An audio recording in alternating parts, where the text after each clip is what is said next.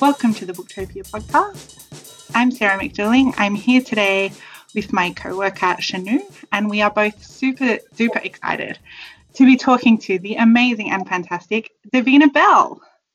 Hey. Hello, Sarah and Shanu. Thank you for having me. Ah, look, we are, we are such amazing fans of yours, and um, I don't think I've I can't remember the last time I was so excited to hear about an upcoming YA release than I was to hear that it would be by you. oh, thank you. That's so kind. Uh, so, for all the people listening, um, could you just tell them a little bit about your upcoming book, The End of the World is Bigger Than Love?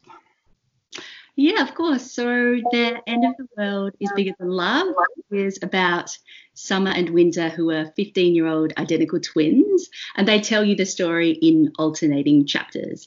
Um, and right from the start, it becomes apparent that something really catastrophic has happened in the world, and the girls are stuck alone on an island living in the shell of a bombed out church with um, just a box of their mother's old books and a giant wall of canned food from their dad. Uh, and pretty early on, you realize that their stories don't match up what they're telling you, and that one or both of them is an unreliable narrator. And so, as it goes along, the reader's trying to figure out how did they end up on the island and what has actually happened to the rest of the world and how will they ever escape and who is telling the truth. And my idea was that by the end of the novel, everything sort of slots into place and you have a realization about what the story's been about all along. Um, and it's a, like a really satisfying game of Tetris I had in my mind as I was writing it. Um, but it's also sort of about cyber terrorism and a global pandemic, which is very timely. Um, and it's a love story, and there's a talking whale. So it's um, got a lot going on in the book. But yeah, it's a it's a young adult novel. Um, but I think people of any age could probably relate to it right now. I would agree with that. Sarah and I, you know, I mean, unbelievable, but we are actually a little bit older than probably the young adult target market. But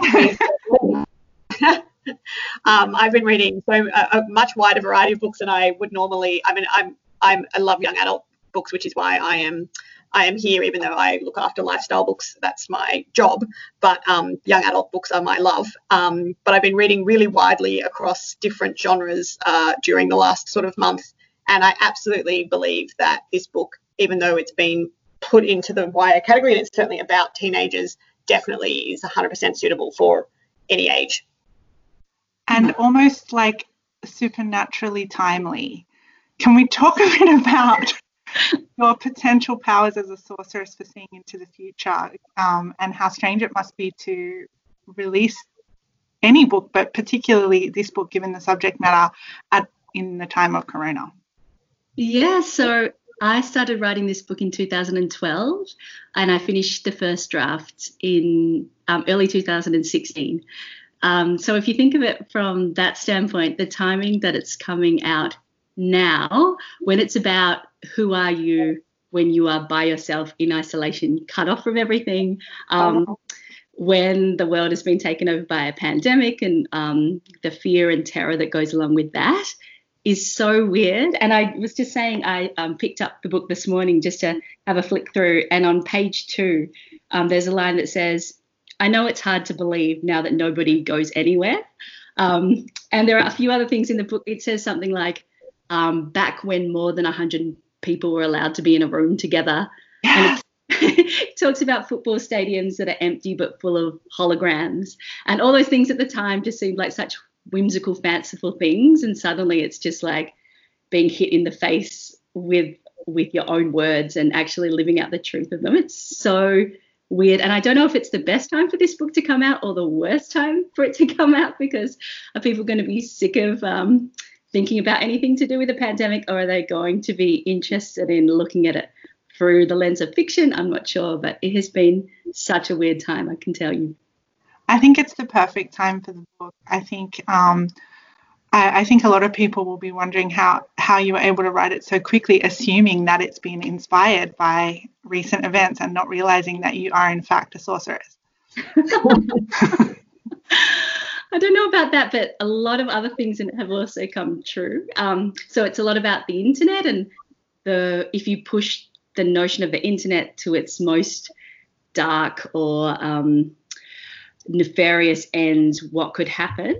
And I started writing that. And I thought, well, okay, what's the craziest thing that could happen? Someone could be killed in on the internet live. And three weeks after, or about a month after I wrote that, that was when the first ISIS beheadings happened. So I really did feel at that time that I was seeing into the future. So it feels like um, it's happened more than once with this book. I mean, there's only two explanations as far as I can tell. One is that you're magic, and the other one is that you're just really tapped into the the collective conscience and um, you know imagining what ifs with great skill and accuracy. I'll take either of those. They both sound good to me, but I think it's just coincidence. But I think every book has its own kind of magic and things that happen that seem really serendipitous for the author, and just so happens that mine seem to play out on a really global scale. um, so this is your first YA book. Um, I, I mean, all of your books are just so wonderful. I know um, under the Love umbrella and All the Ways to Be Smart are go-to gifts for me. Like, I think everyone I know with a child um, has received those picture books. But what was the experience like for you um, writing for this older audience for the first time? Yeah, in some ways, so similar to writing for younger kids, which is what I'd been doing up to that point, and in some ways, so different. Um, so I think for me, writing is so much about fear. writing is just ter- the terrifying prospect of failing at every turn. And I think I have that when I write a picture book, and I have it when I write longer things as well. So in that way, it was the same. But I guess the difference is that uh, picture book, for example, is so tight and you have to be so disciplined and you have to take your reader on a really specific journey from the beginning to the end. And with this novel, I just had so much real estate and that was so freeing in a way.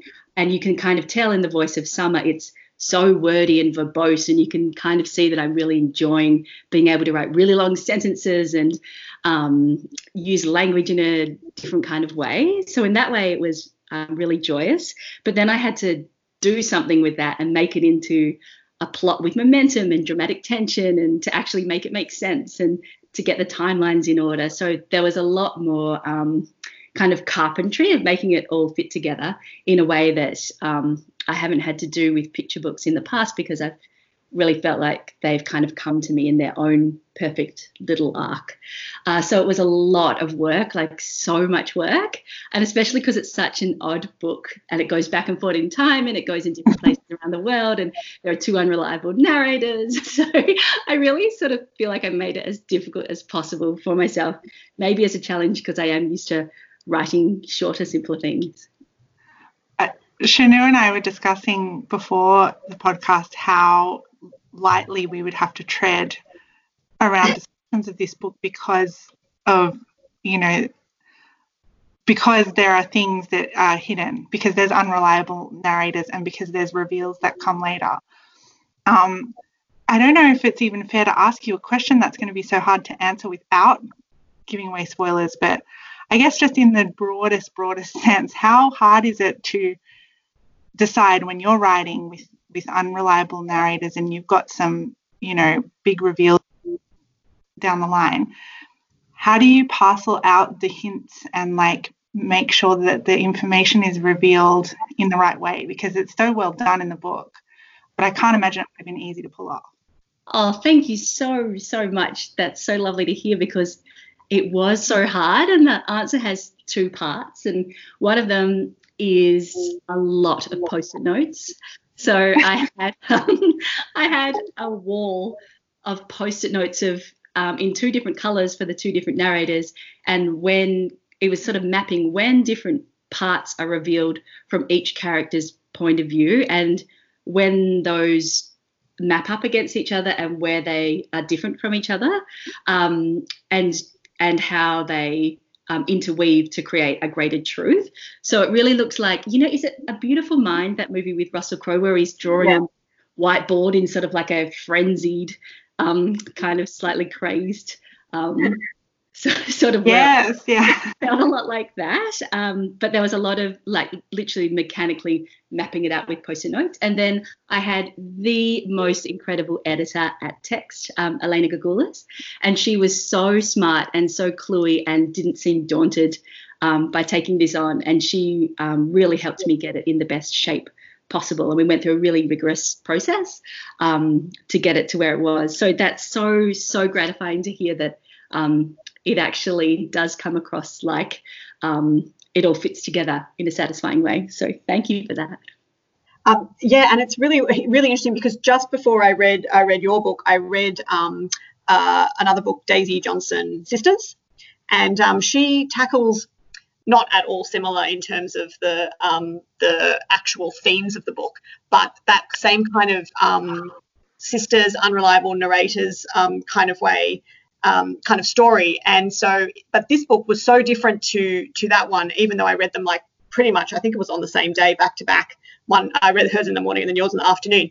Um, but it was it was so interesting how um, how you put together um, these voices that were so um, so specific and so different from each other, but you could feel um, the connection and the and the and the love between the two between summer and winter um, and how you know they would do you know anything for each other, but also that kind of um, sort of growing up and growing apart that kind of has to happen.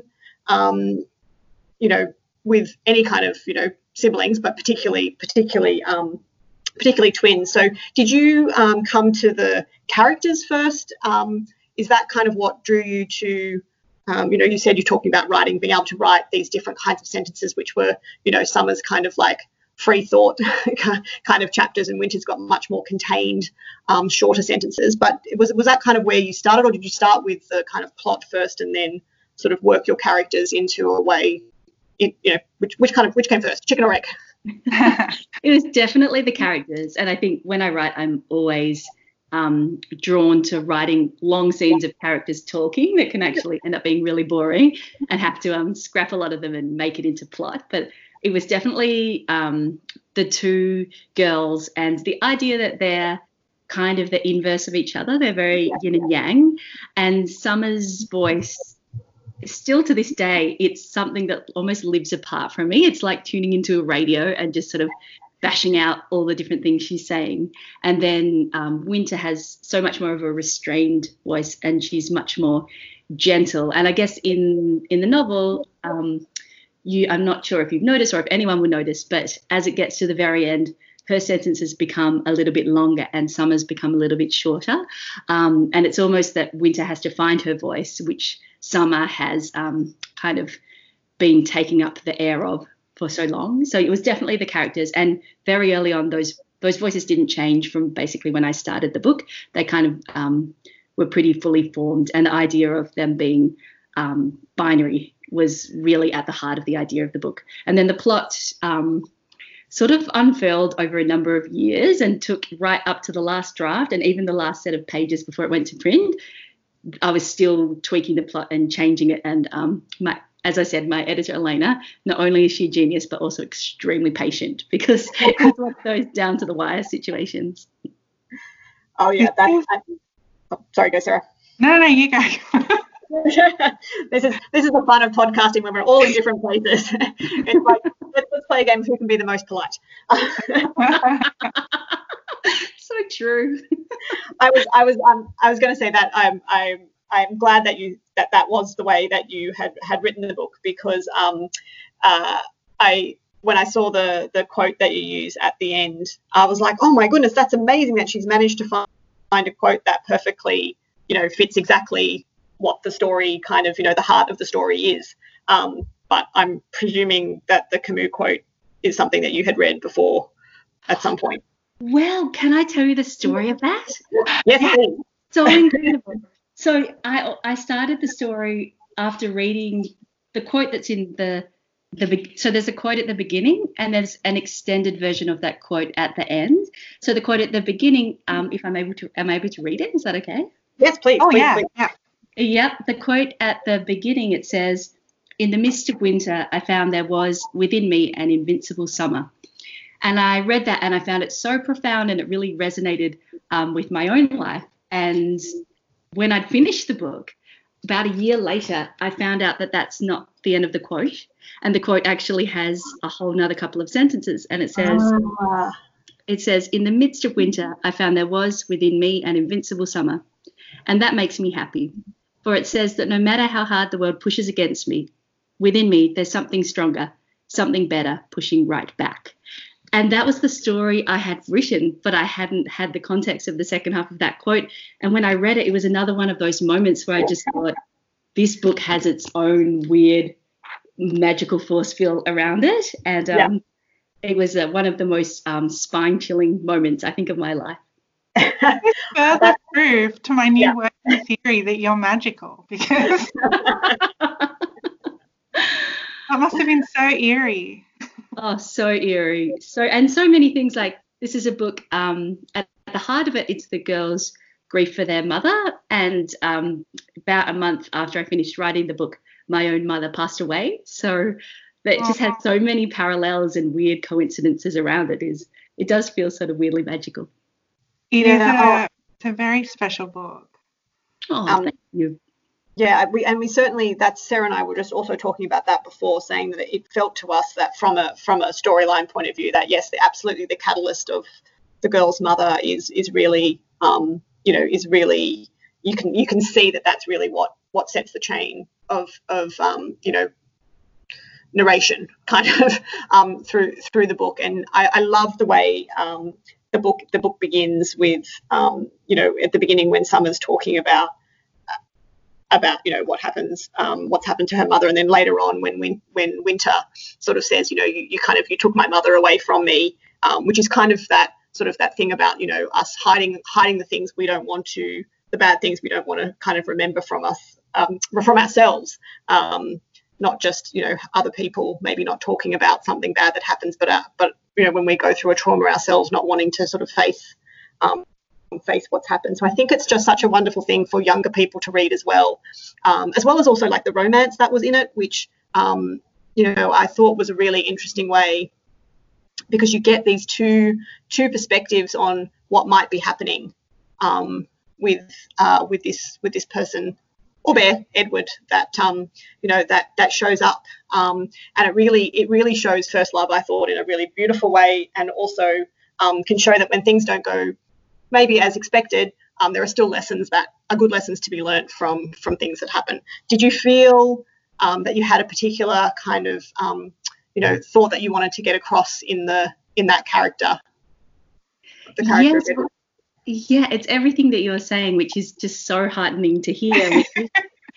it's about, I guess, about integrating the whole of your story into your life and coming to terms with it. And and it's you in your moments of light and glory, and it's you in your moments of darkness and heartbreak. But to know that that's all part of your story, and that's all of what makes you who you are, and that even going through the most horrible things um, that is building the architecture of your own identity, which I think is definitely part of Winter's journey. And the romance with Edward is a part of that. And I guess having the perspective of realizing that out of great heartbreak, you can still take out kind of the beautiful gems that come out of the fire. And um, I think that's that's basically the whole every character's journey leads back to that idea of um, what are the stories you tell yourself and at what point do you let in the idea of your imperfections and your darkness and realize that that makes you the authentic whole of who you are Oh wow. um, I wanted to. I got shivers listening to you just say that actually, just so that you know. Um, I wanted to ask, particularly now that we've brought up Edward, um, there's this, there's such a um, interesting vibe to this whole book because it's got, you know, it's sort of post-apocalyptic, but it's so like lyrically beautifully written and, and magic. There's a magicalness to it. Um, and I love mashups and stuff, and I loved all of the literary references um, in this book, and like the sort of fairy tale quality of the two sisters with a bear slash boy, reminding me of the fairy tale um, Rose Red and Snow White. Like I just actually just wanted to pick your brain on all the like inspirations that might have gone into this book. That's a really interesting question, and um, I have to say I don't usually read dystopian fiction. I don't usually read sci-fi or magic realism or even young adult. So the fact that it is um, a mashup of all those things is really funny to me. Um, and I guess if I had to pick um, influences, I definitely think How I Live Now by Meg Rosoff was a huge influence on me. Oh, yeah. Um, yeah. That, which is a YA dystopian novel. Um, and it has a little bit, I guess, with the character who in one version is a boy and in the other version is a bear, Edward. Um, I suppose that has some resonance with the ideas from the life of Pi, I guess, a little bit, um, which I read as a teenager and really loved. Um, and I guess I Capture the Castle is another one. yeah. Was uh, in Alone in the Church and um, in Dodie Smith's book, They're Alone in the Castle. So, but it is uh, generally a love song to books as well. So there are lots of little references of things that um, books that I loved growing up and that I felt were formative to me. And I wanted to give that kind of idea of um, the books you read not only being such a comfort, but also um, contributing, like making you the person who you become and who you want to become as well. I love how you sort of laid out that in this future world it has been revealed, sort of revealed that in the future it was um, found out that the prequel to To Kill a Mockingbird was um, false like not written by Lee. I, I quite enjoyed that. there are a few little things like that. Um, there's another one where it's found out that Taylor Swift is actually a robot. Um, yeah. Oh, that was actually yes. Sorry, I forgot about that. That is actually that was I laughed aloud in my in my house alone when I read that.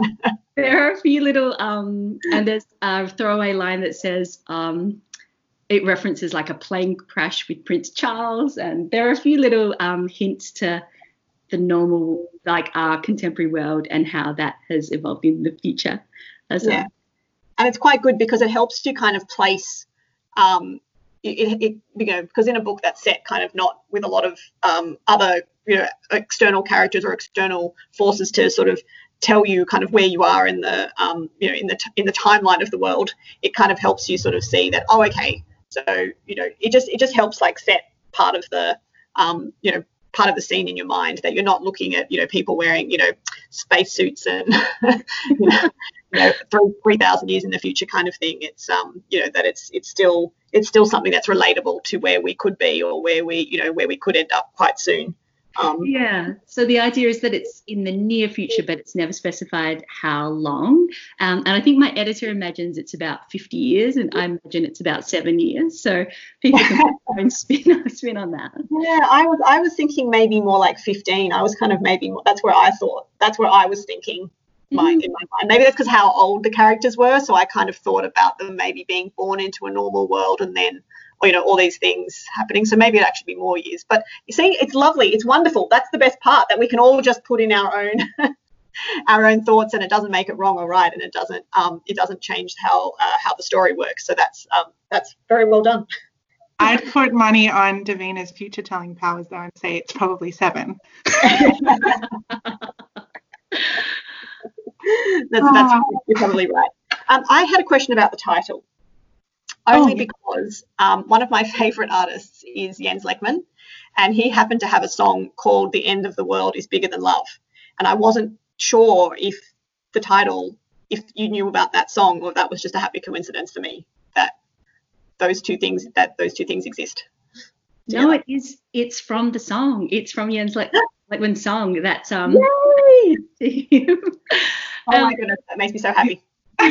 When I um, really got serious about writing this book, I had actually just moved back to WA and I was living in the country by myself in the countryside.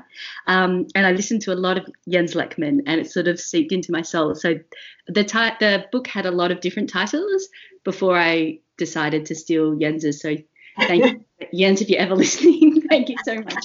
I thought you would be so flattered. it just seemed to fit so well with what I was trying to say and explore. Um, that I, when I sort of thought about it, I thought it couldn't be any other title. Yeah, and and it's funny because you the way you work the title into the actual book itself is so perfect. Um, but it just goes to show that I I, I think that and, and Sarah, I don't know if you remember, but like when we first all started working, you know, remotely and stuff, and I remember I told you that the first thing I put on, I just listened to like all day a Spotify playlist of Jens Lekman because he just has the perfect songs for when yeah. when a pandemic. And yes. um, and if this can help introduce more people to his amazing work, then I think that's uh, that's also that's also great. It's oh, making yeah. me think that I'd like uh, Davina to put together a playlist for the book. yes. Oh, actually, I have, I have a playlist of um, songs I was listening to when I wrote it. If that, I don't know if that is helpful. Oh, oh the world needs to know this. yes. Is it a Spotify playlist? Because maybe we can make that make that happen. That would be incredible. Because I love it. I absolutely love reading a book, um, and then with the music from the author. Yeah. Yes. Yes. Of course. Yeah. Absolutely. Oh, that that's making me excited now because now I, I'm like I'm I'm thinking I've got something I can listen to a new a new playlist for work. Well, Better than the mini. it's a pretty weird mashup, I have to say, but the book is a pretty weird mashup as well. So maybe those two things are inter- interconnected. Who knows? oh no, I really look forward to that. Um, the, the last thing we're running a bit short on time. The last thing I wanted to ask you is a question that you you usually when you ask it you have a vague idea of what that author will say, which is what's up next to next for you. But like I if someone had asked me what you would write next before I knew about this book, I never would have guessed that you would write this book. So now I guess I'm really curious as to what you're planning to do next because it could be anything. That is a really interesting question. So um, I've got a couple of things coming out that I've already written that are coming out the end of this year and next year. But I actually am at the point where I have to choose what to write next, and I I really don't know. And I feel like I had thought that in this shutdown pandemic time, I would be incredibly creative and productive and I'd really um, make a big dent in a new project. But I haven't felt that at all and I haven't been able to write anything. So my answer is your guess is as good as mine. and I guess it's all about um, I have a particular feeling that I get when I know it's an idea that I'm really passionate about and that I can see through. Um, and I haven't had that about anything lately. So it could be a picture book, it could be a middle fiction, or it could be. Uh, my friend asked me the other day if I'd ever thought about writing a rom com, and I suddenly thought, oh, no, I never have, but maybe I. oh my God, I'd be all over that. Yes, yeah, yeah. I, I would be, I'd be totally in for that. Um, so who knows? So who knows? Oh, well, see, the good thing is that you um, that this book is not one that you just read once and then forget about. Is that um, it's it's definitely one that you read and then go oh, and then you want to kind of reread again. So I, I have a feeling that um, you know even if it's a little while before we see uh, something else, obviously besides the you know things that are coming out for, from you, that people will be able to enjoy this book for many a year to come. I was thinking that actually it's the kind of book that once you get to the end and, and begin to understand, you really do want to start again because it would be a different experience the second time round. Yes. You can't say that of all books. No. well, it's so um I have you're the first people I've talked to who aren't my editor um who read the final copy, so it's just so gratifying to know that it actually makes sense and it doesn't want to make you throw it across the room in rage and anger. so no, I think you're too captivated to consider doing that. yeah, but if you could write something next, if you do plan on, if you do end up writing, say, another young adult novel that's like really happy, where really good things happen to everyone in the world, um, and there's no more illness and no more bad things, then that would be great because I'd like for those things to come true. I'll give it a go. I'll see what happens. and if you do have the power to make what you write come true, you could write a story all about, you know, uh, a woman called Sarah who wins the lottery and has a really, really happy life. And I'd be, I'd be down with that. Okay, I'll give it some thought. I was just thinking when you said that, should I try and write something about the 2020 US election and hope that comes true? Maybe oh, that. Oh my gosh, you know, yes. I, I, I, feel that um, uh, uh, Curtis Sittenfeld has tried to sort of rewrite just the recent history with the Rodham. So um, yeah, uh, if, and if that had come true, then that would be we would be in a different world right now as well. So yeah, maybe you should do that. That would be good. That would, Any that would- powers of sorcery that you can access to um, ensure a brighter future for the world. we'll take it. Uh, on on that note, we should we should probably wrap up. But um, Davina, it has been such a pleasure to talk to you today. Oh, thank you. And likewise, and thank you so much. Um, thank you for reading my book and thank you for being so enthusiastic about it. It means so much. And yeah, as I said, I started it eight years ago and I never could have imagined um, talking to you guys on a podcast about it. I don't think podcasts even existed. I don't think they were a thing. Well, they certainly weren't a thing I was listening to eight years ago. No. Well, it is a it is a gorgeous, magical, and and sort of beautifully haunting book. And um, we haven't even spoken about the cover, but anyone listening, uh, Mhm. please just look at this book because it's a. You must have been delighted when you saw that cover, It matches the story like so well. Oh, well, do you know what? In an amazing twist of events, um, my best friend was the cover designer. Oh, She the, yeah, she's the art, des- uh, art director at Text, and um, and we knew each other long before I was a writer and she was a book designer. And then for us to um, be working on a book together, that was also a, also a type of magic, I think.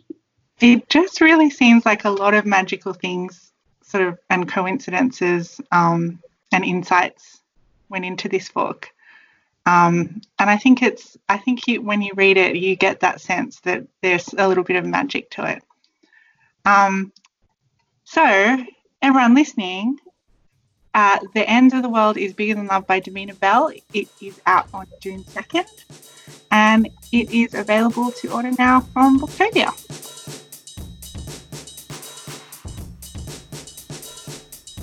Thank you for listening to the Booktopia podcast channel. Don't forget, you can subscribe to us on SoundCloud and iTunes for free and get access to hundreds of author discussions, book analysis pieces, and more. Or, if your eyes need a workout, head to Booktopia TV on YouTube. Don't forget, for all books featured in this podcast and for access to a whole bunch of other fun content on our blog, head to Booktopia, Australia's local bookstore, at booktopia.com.au.